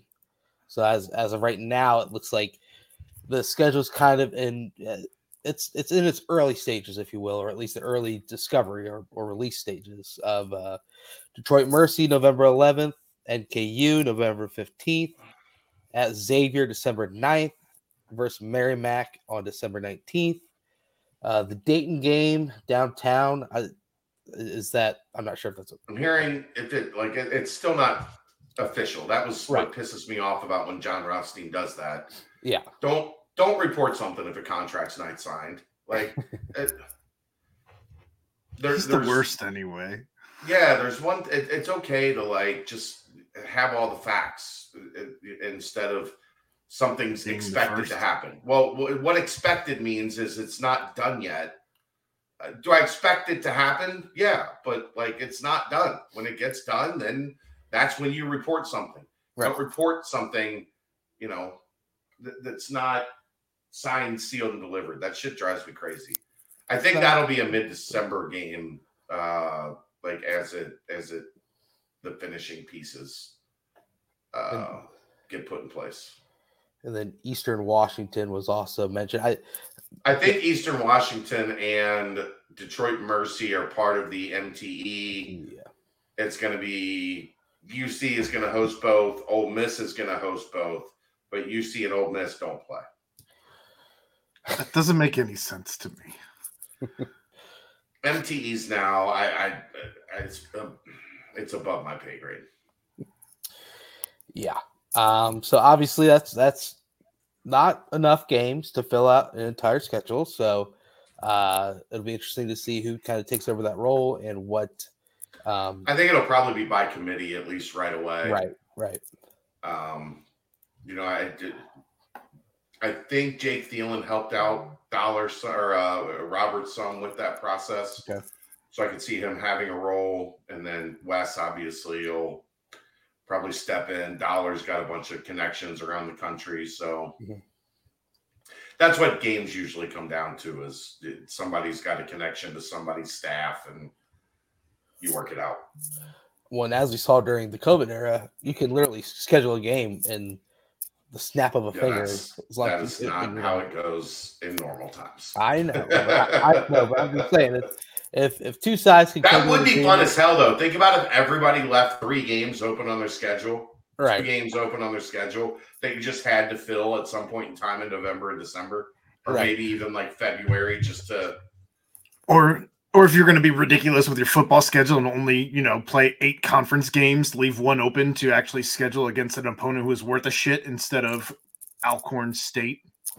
Aaron it means more man. Come on dude. Fuck you know, they're in a league of their own down there in the south. But uh yeah i i mean obviously it's gonna more news will come out about the out of conference schedule. I, I think kansas already released their out of conference schedule, so things are going to start forming, and you'll you'll see it probably you know within the next couple of, of weeks or months. I don't know, but something to continue to watch there as they continue to fill out. Either way, it's uh it's gonna be exciting to see who who eventually I because you have to imagine they've got to schedule some sort of away game. It's every game right now is is right there within Cincinnati, so um who knows? If not, you got the Big East. That'll be a beast. So we'll see. Outside of that, a couple uh, basketball recruiting tidbits. Um, Tyler McKinley announced that he will be announcing his decision on this Thursday. Uh, did pick up a crystal ball to Cincinnati earlier today, uh, and obviously been been one the staff has been after for quite a while. So that commitment coming on Thursday, and then of course Jace Richardson, a nice article dropped about him about his uh, want to set up a Cincinnati official visit. He's already visited Michigan State. Also wants to go to Alabama. Um, had this to say about Cincinnati: the coaching staff has been on me hard, and it has been pretty cool. With the coaches calling me every day, I feel like they see something in me. They want me to come into their program and make an impact. They are making the move to the Big 12. So, with them playing tougher competition, they're focusing harder on the guys they are trying to get. So, uh, obviously, Chad, you were able to see Jace. Um, and if, if he, you know, him smooth. Yeah. Aaron and I talked about it. Like just completely in control, never sped up, never feels like he's dancing or you know what I mean? Like just Right. the ball is where he wants it. He's he's dribbling to make a defense react to him and passing like just a point guard, like a legitimate kind of modern era point guard where he can get you 15, 17, 18 points, but still have six, seven assists, one or two turnovers, like uh, consummate, like you can tell. It's DeJulius. No, no, No. no. I mean, Dave danced. Dave danced. Like Dave was a dancer with the ball. Like in and out, step backs. Like this is not Yeah. that's not how Jace plays. That's fair. it- it's more like um I was just thinking statistically, where you're yeah, talking. yeah, but yeah, I'm just talking about style of play, like Yeah. the way he is with the ball in his hands. And that's that's not to say one's better than the other. It's just Jace Different. is one of those guys that'll like get to like 12 feet and then dribble across the lane and wait to see if like a help side defender comes towards him and then hit somebody in the on the back, you know, the dunk spot for and he's like he just you can tell he grew up with the game. You can tell he grew up with a dad that loved basketball and, and made a living off basketball, and he's kind of soaked it up. Um, I wasn't sure what to expect because he- is a he is a a, a very good athlete. Yeah. But that's not how he plays. right. He, he plays like a cerebral point guard who Mhm. just happens to have a dad that might be one of the 10 best, like most explosive guys in the history of the NBA. How many So, dunks like- do you think he's thrown to his dad? I, mm, I don't know. Once you get to dad age, are you still? Well, I imagine he he's been a dad for of him for s- 17 years or so. So I'm, I'm Yeah, back in the day as a little kid, just Yeah, talking it up to tossing dad. it up and letting dad go get it. Like I'm sure dad, dad didn't mind. The uh, it- you know it's it's interesting because on, on Peegs, I think someone posted on the board um, that uh, they they saw him recently and he he did have some pretty explosive dunks. Well, you know he's coming off an injury, so I imagine the explosions just slowly building back. yeah, it's it's just not. It, it, he is he's bouncy, right. but it's not how he plays. Like, Like I- yeah, his dad's you know, game was His, his dad's game was loud. It was above his head was Yeah. above the rim. Like Yep. that's not how Jace plays. He has it. He's a really, really good athlete. Right. Um, he just plays differently. And, and you know, I, I talked to Aaron about uh, that that first night that I saw him. He's one of those guys you're like, man, I, I thought he probably probably could have looked to score it a little more. And then you look at the box score and he's got like 18 points. He's he's six for 10 from the floor right. he hit two threes. He got to the free throw line, and you're like, I guess I'm an idiot. Has the exact Right, I line that you want to see out of him. Yeah. Right. Right. He, he just doesn't take bad shots. He doesn't get sped up. He doesn't like uh, uh, the data comparison. Aaron, in that regard, yeah. Dave could get sped up. Now he's still hit a lot of tough, Off balance. low Right. percentage shots. Right. Jace is so far from what I've. It's only a, a one weekend, but most of his shots are pretty damn high percentage, and they go in. and and I, another quick, uh, not really a comparison, but you know, you look at like Bronny James didn't really fill out to the to the level of athleticism type as, Yeah, it's as- just not six eight. Right, right. But but he took a big leap in athleticism from his you know junior to senior year. So I I, I imagine that that'll be something as well that you see out, out of Jace as as he continues to just fully grow into his body. So Yeah. um, it'll be fun to watch that recruitment as well. Uh, what's the next step in the AAU circuit upcoming? So June is all high schools and camps. Right. Um, Tyler McKinley right now is out at Pangos. A bunch of the top, most of the top players in the country out at the Pangos camp in uh, out west. I think it's in LA. Sometimes it's in LA. Sometimes it's in Vegas. Um, but that's a uh, that's a big time camp. Flory's there. Tyler's there. Um, most of the elite players are there. So that's going on now. They'll go do some stuff with their high school teams for most of the month. There'll be some, I think, uh, NBA players camp is usually in June. That might be in July now, but it's usually in June. Um, so yeah, and then July, the beginning of the month, you'll have the Adidas, Nike, and Under Armour uh, finals, and then there'll be some showcase events out in Vegas and stuff like that for the end of July. Boom. It's it's all right around the corner, man. All right around the corner. Um, and, and Chad, another thing, I and or Aaron Ryan, if you know anything about this, I I saw Andrew Slater as we were on the pod tweet out about the staff being at this. What is it? The U.S. U Yeah, it's the under it's the under sixteen FIBA. Okay, okay. So yeah, I imagine they just sent someone out there to just Dollar. Yeah. I mean, dollars, dollars got the unenviable task of spending a couple days in the Caribbean watching basketball. Yeah, exactly. Terrible. You know what's pretty funny? I so I saw Eastern Washington. I was, I was kind of like scrolling while we were talking. I saw Eastern Washington, and then I saw Puerto Rico, and I thought, wait a minute, did did Cincinnati just got just get an MTE with Duke, LSU, and Eastern Washington and Puerto Rico? No. I was like, what?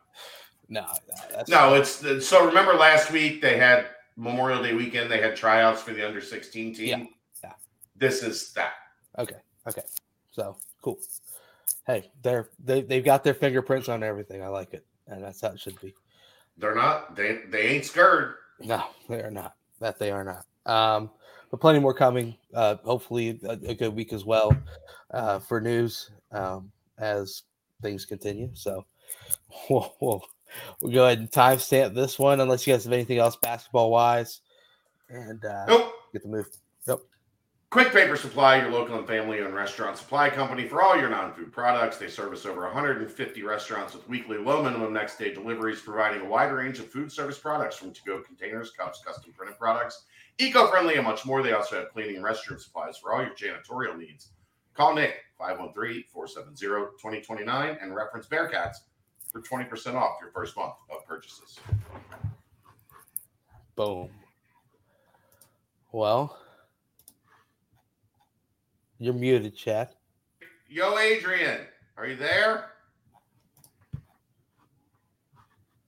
No. Oh, we got to put her on the stream, Aaron. There you go. All right, and Yo Adrean, Yo Adrean is brought to you by Lohmiller Real Estate. You can reach Adrean Henson at 859 444 8159 for free home evaluations. You can also reach her via email, a Henson at Lohmiller Real Estate. That's L O H M I L L E R real estate.com or at Adrean, A D R E A N L Henson at iCloud.com. Boom. Hi. Hi. What's up? What's going on, guys? Yo, Adrean, how are we? Fabulous. Here we the go. dream. Here we go. How are you guys tonight? Doing all right. Aaron was a little cranky early. I think he overcooked some chicken or something. It, Yeah. it was just bland. I, I tried to do blackened chicken. And it tasted bland. I don't know. What did you Uh, did you do it on the on the on blacktop? Blackstone? Uh, Blackstone No, I did. I did it. I did it in the kitchen on, and uh, pan. yeah, cast iron. But I don't know. It just didn't turn out great. Um, Royer, what did he do wrong?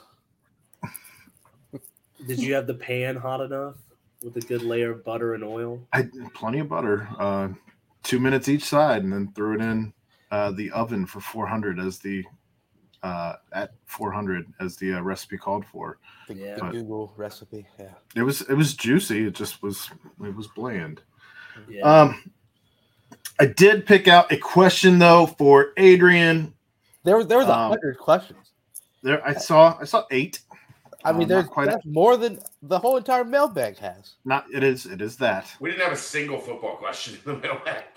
That's the first time that I can remember that happening. That's how you know that days things. of summer. That's how you know that things have been quiet. We've been struggling to find a nightcap topic. We've it's it's been quiet. Um, but the one that I picked out comes from GhostDad UC thirteen, uh, and he asked, "What's one thing about Chad as a person today that would have shocked your younger self to know?" Hmm. Well, I would say that um, he's a pretty good cook, surprisingly. I don't know if you guys have ever ate his food, but um, he can really cook some some mean steak and some mean chicken. That was mom. I mean, that was mom. But but in your younger years, you would have never ever thought that that would have ever been. Well, that's because we let mom cook. Yeah, My mom was one of those people that like there would be five people coming over for dinner, and my mom would cook for fifteen. Let Like there, the there was no cook. you couldn't help. There was nothing like she would just be like, "Get the hell out of my way! I'm busy." Like she she wasn't like, but towards the end, as she was sick and whatnot, like she did let like I started to help her out a little. I would bring stuff over. That was kind of the beginning because I didn't cook much growing up, no, but I helped her out a little bit, like a little later in the process, and then I kind of got got hooked on it. So you're right. I wasn't. You wouldn't have wanted be cooking you a meal at like 24, but by the time I was like 30, like it had settled in. yeah, you were uh, you were quite the kid that was not going to be a chef. No. Well, He's here's now my problem now quite never, the foodie. but I could never be a chef because Yeah. I don't want to. I don't want to cook what you want. I want to cook what I want. Yeah. And you clearly don't miss meals, so Nah, that's kind of. I don't. You know, I don't eat a ton though. Maybe not now. It's it's still more liquid. Coming for the is. throat. I know Adrean. she is. This is this is this is the good Adrean right here. We gotta make it fun, guys. Yeah. I, I- I. Well, I'm it- here for so so Chad talks a big game about his cooking, Oh, but uh ah oh bye Chad. But it, he talks a big game about his cooking, but he's never invited any of us to even try it. He is a really good cook. Well, actually, no, I take that back. Your sliders, you did bring those. I did. And what happened to the sliders? Uh, They were eaten. I didn't even get it. devoured I in like didn't even two get it. minutes. Aaron didn't even get one. Yeah. Oh, Aaron. I I- made, I made cheese coney sliders. wow. That Wow. is uh, Hooting and hollering in the background. That's Royer's house. It happens. My guess is the Knights just scored, right, Ryan? We Gotta be we're it. uh we're a big Panthers house because Oh. uh of Jack Eichel. Let's go, Former, Peas. former Saber. Um, he is hated by the Saber community, and my roommates are uh, big Sabers fans. So Well, Adrean, there's go uh, there's Royer. one last question. I, I was going to tell Roy Huh? real quick. You you take some ground beef, okay? You put some Cincinnati chili seasoning in it.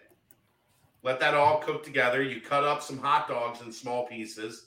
Put the hot dogs in there, and that gives you your like chili cheese coney like kind of vibe, and then some Velveeta to like thicken it up, and then you put it on the slider buns with some mustard, and then you put the shredded cheese on top. Put the the top bun on. Put it in the oven, and you got cheese coney sliders. Okay. Okay. that sounds pretty damn good. amazing. They were I need some of that. I brought 36 of them. They were gone in like Yo, eight minutes. that Aaron over. showed up. Aaron showed up and was like, "Where are they at?" And I was like, eh, "Sorry, bro." I like I thought about saving one bite for Aaron, but but you ate no, it. I would not have eaten I- one bite.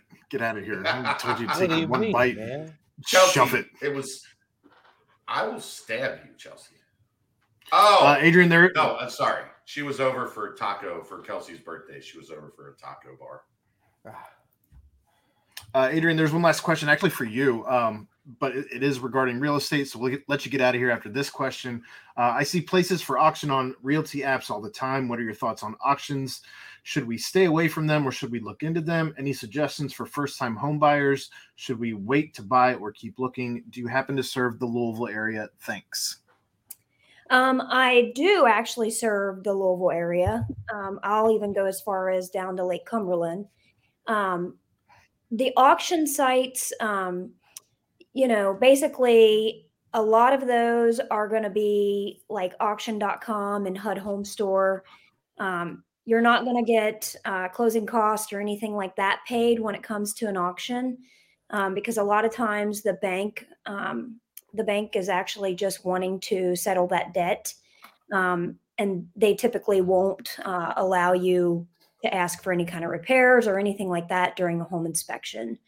Um, you can have home inspections during um, during like um, a purchase with a auction home um, but the only thing is is that you know you're dealing with a bank directly unless you're going to use a local realtor like myself um, to help you get through that process There you go. There we go. All right. That's that's, that's talking real estate. That's- It is and that. that is talking real estate on the BBP, baby. Well, we thank you once again for another show with us, Adrean. And again, you can find her for with Lohmiller Real Estate, 859-444-8159. Get your free home evaluation. And again, she can be reached at a Henson at lohmillerrealestate.com or at Adrean L. Henson at iCloud.com.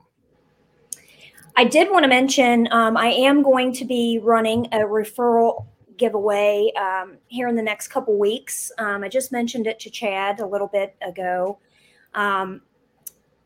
And it's basically just going to be uh, let's take you to the ball game type of thing. Uh, we're going to give away two Reds tickets, one parking pass, and two food vouchers um, to one lucky winner.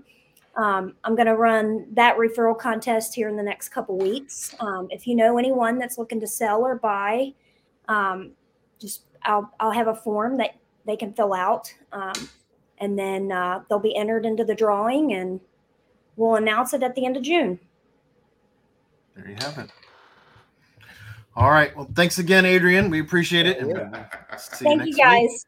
See you next Yeah. week. Thank you, Adrean. bye bye. Thank you.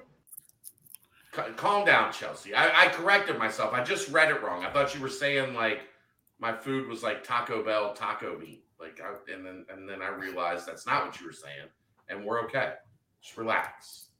All right. I rescinded the "I was going to stab you" comment. Tranquilo. Moving on. Tranquilo.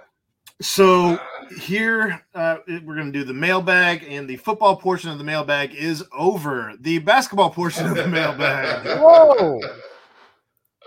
Um, oh boy. how big a leg up is system continuity for guys like Reed who have to work, who have work to do to stick out from a pack that includes a lot of new faces? Is this more or less important in basketball than it is than it would be in football? That's player specific. Yeah.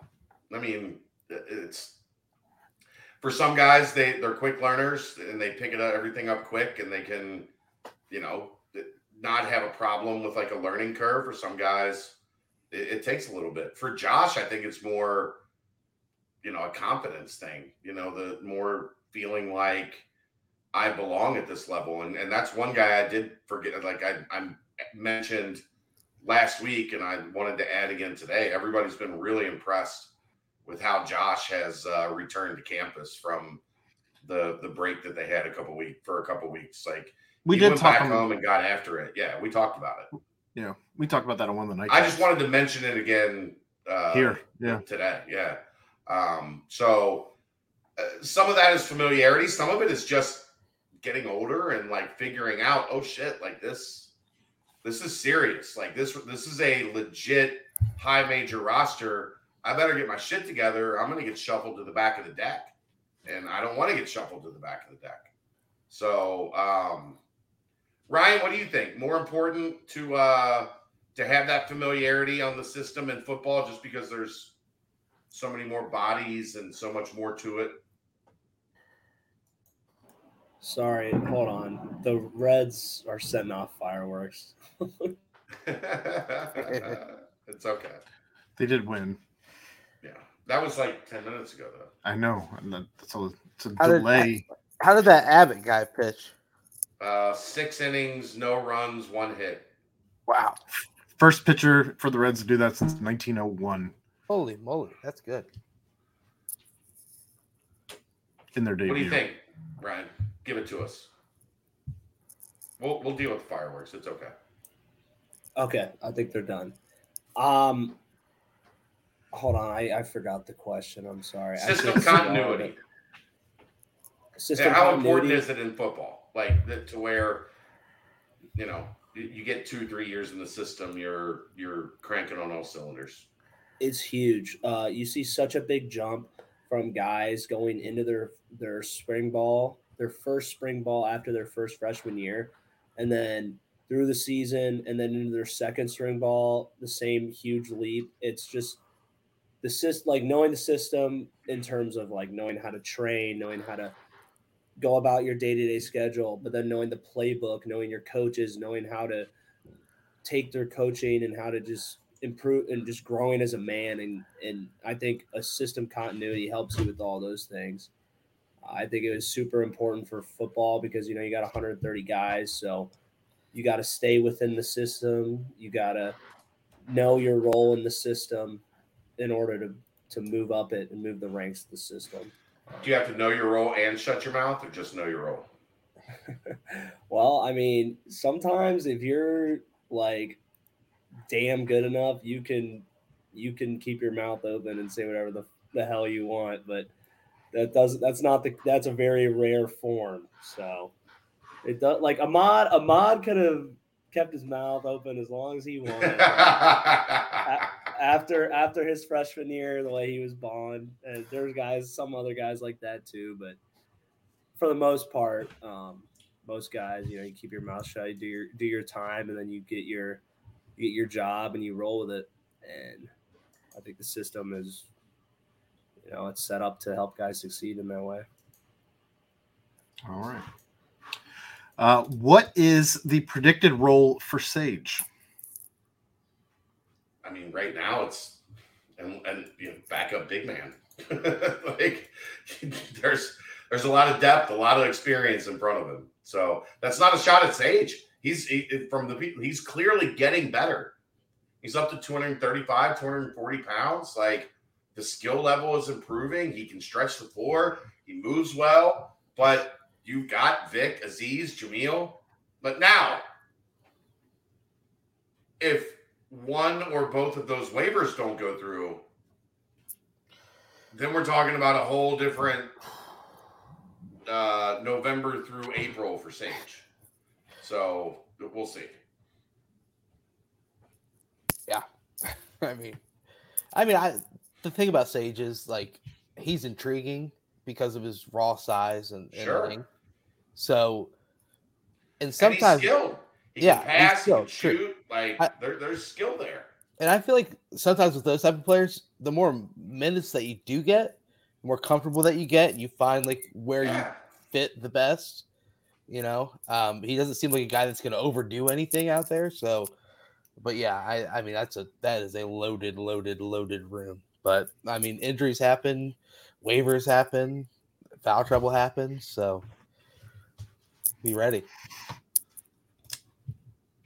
Everyone's most underrated player on the 23 24 Hoops roster, I think Simas Lukosius. I see a big jump from sophomore to junior year.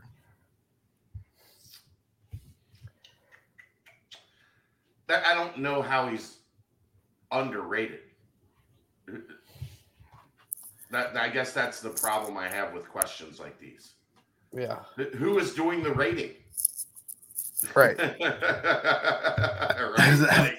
We haven't we haven't seen anyone play yet to know. Like I don't know that I can put I don't know that I can put Day Day or Jizzle on an underrated yet when we haven't seen them practice yet. Uh, we don't know what the development of Dan looks like. We we haven't seen Ray yet. Um, Yeah, I mean, my pick would be Dan, um, just because like I'll go. With, I'll go with Josh.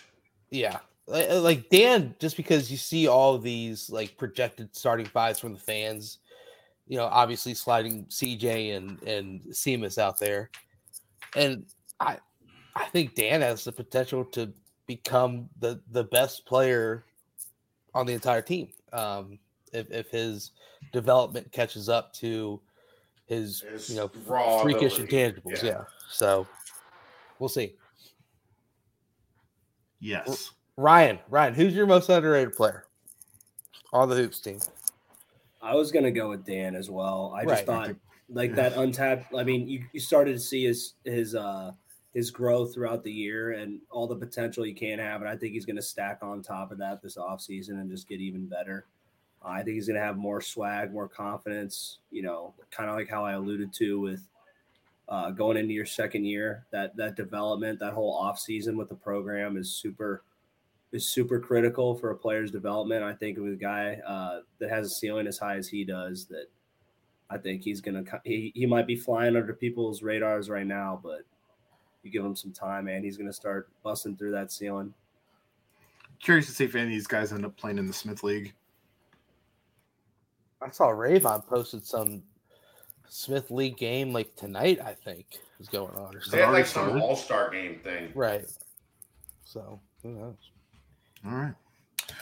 Uh, any new Flory update? Mention of him in the 2024 recruiting thread visiting this month, if true, would seem to indicate they feel he is speeding up his timeline, right?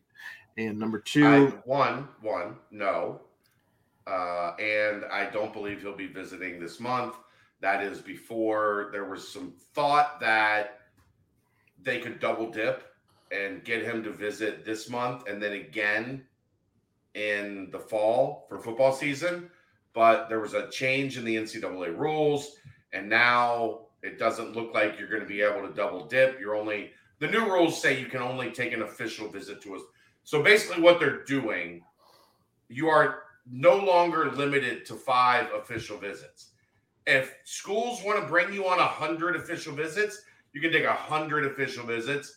You can just only go to each school once on an official visit. So there were some thoughts of bringing guys in in June and then trying to bring them back in the football season. But this staff has an understanding that Nippert Stadium is one of the best recruiting tools on the planet.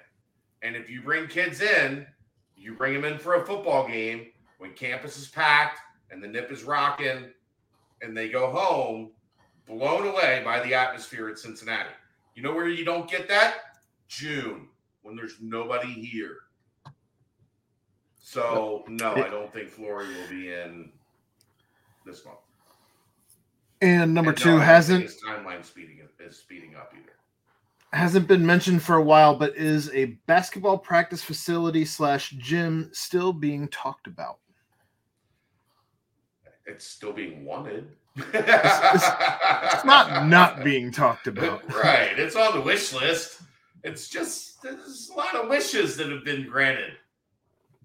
so The genie's got to recharge. yeah, the, the genie's got to take a nap, and then we'll get back to that eventually. That is your well portion of the mailbag. Wrapping it up with the banks portion of the mailbag. Uh, rapid fire, best workout song. Ryan, we'll start with you because I think you probably work out more than any of us. Oh man. Uh Got to pump it up, don't you know? Pump it up. You got No, to. not that one. Hold on. Let me look- Nah, Brent, well, What do you- well- what do you- Well, Ryan scrapes his brain. What you got, Brent? Dude, I, I mean, for me, it's just like anything loud and bumping. I like. I feel like there's Killing not the one. name. There's not like one in particular song. Um, I- Yeah, Killing in the I, I guess. I love I love Bulls on Parade, probably that one. You like Bulls on Parade over Killing in the Name? Yeah. just feels like more in your face because killing the name kind of has like that build up. You know? yeah, but it, the, the whole back half of the scro- song, they're just screaming, "Fuck you! I won't do what you tell me." I know, I know, but the Bulls on parade is just like from the jump. Like, you just put it, you just put it on. Yeah. Yeah. Maybe maybe a little throw it up, little little Oh, John, you know, that's a good one. Yeah. get you get get the juices flowing. One one back when I was in my high school heyday was was we ready, like we Yeah. ready. yes. Yeah. I get his hype, but yeah, I mean, break break stuff. yeah, I I By- mean nowadays I- I'll just throw on like Bizkit. what some freaking EDM music and just No, that's the name of the song. Break stuff oh well, then by yeah, Limp Bizkit. maybe Wild Boy, Machine Gun Kelly. The remix or the real one? Oh Uh, yeah, Funnier movie, The Other Guys or Daddy's Home? Never seen it. Close, but other guys is The I Other Guys. the funniest movie ever. Other Far Guys and- for sure. far and away the other guys. Daddy's Home's With- all right. with- without question. I thought Daddy's Home was was like underloved. Yeah. Like yeah. I watched it, I thought it was so funny. Did you watch Daddy's Home too? Yeah, they're both just unbelievably stupid.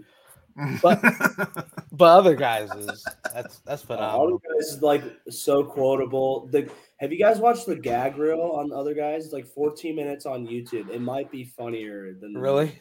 than the actual movie. Oh, it is so good. I'll it's check it just out. The dumbest, the dumbest shit you can imagine. Camping with two Holloway for a week or spending a week in Branson, Missouri for a destination wedding. In Missouri, a thousand times out of a thousand. Yeah. Where are you camping? I don't care. I mean, you just let him go into his you let him go into his tent and zip him up. You know, I I, I tell you what, you go to uh, Branson, I, get a Isn't good that like round a of, golf destination? yeah, get a get a good round of golf in. You know, there at Paynes Valley, head to Buffalo Ridge if you want to get get two rounds in. You know, the day before the wedding, maybe that night go to Crazy Craig's Cheeky Monkey Bar. Um, you know, uh, you know maybe the paddle wheel if you want. Uh, but uh, yeah, I I mean that place, I I hate Branson, Missouri, man. just rattled off every golf course there. Yeah, I I, mean, I hate went- that place. went there for a for a bachelor party, and I mean it was fine, but it was like we were like we were like, what are we doing here? Like Branson, Missouri. There, there. How is there not a movie about you? Everything you do is associated with a wedding. Your entire existence is somebody like you are like Waiting the- for the, the next dress- wedding. The dresses move like whatever the the, the with Katherine. Twenty-seven dresses. Yeah, I, Yeah, that's you. You're the male version of Katherine Heigl. Well, well, the scary thing is now is like now everyone's like Brent Wade, you can get engaged. And it's like, all right, man, just relax. Because God. you- everyone's running out of weddings. I know it's Right. like chill out. Yeah. You're so- never mind. Never mind. Uh, I'm not gonna say what I was follow up follow follow up question: When Kelsey starts to date, which one of the BCJ staff is going to play the role of Will Smith in Bad Boys 2 to scare the shit out of the young man who comes to pick her up for a date? It's not going to be Brent. Brent's going to try to get her married. Accurate. it's got to be Royer. it will not be me. No way. Aaron's it's a gonna member- cry. You want me to be the I've- it- enforcer? If if it's a member of staff, wouldn't it be Dave? Yeah, probably. Dave comes over, brings the steaks, and you're cooking, and Yeah, yeah, probably Dave. Probably. Dave kind of looks crazy too. Like if you don't know Dave, you're probably going to be like, that guy might kill me. Uh, and the last questions here, um, coming in from D Monk. Best cheesy pickup lines. I love the the guys that do the uh like the YouTube like where they're they're out doing like pickup lines or whatever. One of my favorites is they'll walk up like they're lost and they'll go, I'm looking for um your number. It's cheesy, Oh, no. Oh, no. but like uh, super effective, I would assume. I've seen I've seen one. It was the oh hey that guy over there thinks you're cute. Then he runs away and like Yeah, yeah, stands yeah, like yeah. a feet away and like wave at her. That one is it's bad, but it's it's that's funny. that's pretty funny. yeah. and and the girl in the video always laughs and it's like ah you Yeah. know. So yeah, yeah. My pickup lines are always a little dirty. Holy I will- shit. The we'll first see. question. What? What just happened? I'm sorry. Kelsey's blowing your nose right out. Can you guys hear that? I d- she she likes to try and make an appearance every show in one way or another. Jesus Christ. I think What- is- Ryan, are you saying about this the the last one? yes. Uh, well, first off, can blind people see their dreams? I feel Yeah, like I they would assume so. can. Yeah. yeah, I, I don't know. It like because they don't It know what would- anything like blind like. all their life or blind like like Uh, they if they're blind all their life, they they then they wouldn't no- know. Like they wouldn't know. Wait, do they im- what do they anything looks imagine like. though? They would they imagine things? Yeah, true. What would that look like? I don't know. I don't know. But how would they describe it either? Like because you can't compare it to like Right. I know It's um I don't that's a good I don't know. I think Stevie Wonder could have a pretty cool dream. I don't think he's blind, but that's a whole different conspiracy theory. Oh gosh, okay. Stevie I ain't think he's one of those blind guys. No, there's there's a hundred stories of people that have hung out with Stevie Wonder and he ain't blind. He can see some. Like uh, he's Yeah, probably can- got limited vision. Oh, hey, but I got a Stevie can see. I got a quick line, a, a quick example. We were like, it was like my, it was like Alec and I were in like our summer classes in like our second or third year of engineering, and there was this this blind kid in our class, and he has it's like a first day of class. He has like the neon vest, the glasses, and the the stick, and he's like we're sitting there, like class starts, and he's like sitting up at the front, and you know we're not really paying much attention and then like there's a slide up there and then the, the kid goes like can you explain uh, what that like that little note there says and alec and i just both look at each other like wait what like what the hell how is this guy like asking Oh, questions on the notes how how Some is he, people aren't like- completely blind. They're Yeah. just kind of blind. and that was my realization that I mean, was- I've, I've only got one like I've only got one thing to say about three, and that's you kill Caillou. Fuck Caillou. well, what well, you, but you don't you don't F you. Wait is this before bin Uh, laden uh, F did F Mary 9/11? killed Bin Laden, Caillou, and Toby from The Office. That's a critical question. Is this pre or post 9 11? Is is Toby the serial killer? I guess I'm going to have to We kill bin. Laden and marry Caillou. He seems like a nice person, but that's also pedophilia. I think there's So- no right there's no right answer here, so we're just going So to avoid I- it like the plague. Deep Monk, you're killing Uh, us. I got, I got, a, I got a good, I got a good thing. I just don't want to say it on air. Yeah, Kai, well, Caillou's five foot eleven. That's insane. what? He's- Yeah. Not if you're measuring from the eyes up. Ah. But yeah, Well, now he's, we've gone full circle. Four year old, five foot eleven. I, that's insane. Anyway, Future future big man for Wes Miller. How about that? Kai- well, that's the mailbag. Get us out of here, Brent. all right, all right. Nothing nothing else, guys. No no closing remarks for those I don't know. Let me dear let me listeners that hung on to the end. let, let me unmute Chad here real quick. He was talking with Kelsey, so I muted him. Chad, you're unmuted. Anything left? Fuck Caillou. All right, there it is.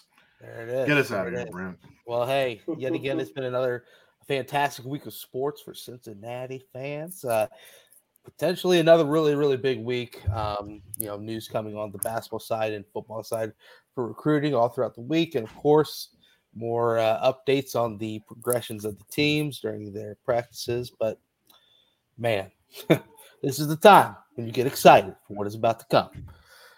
Well, but for my guys, my pals, my partners, of course, a special thank you to Danco Transmission and Auto Care. Uh, and of course, another thank you to the Quick Paper Supply and also to Yo Adrean. But for my guys, pals, and friends, Aaron Smith, Chad Brendel, and Ryan Royer, I am Brent Young. Another fantastic BBP presented by BearcatJournal.com. See ya!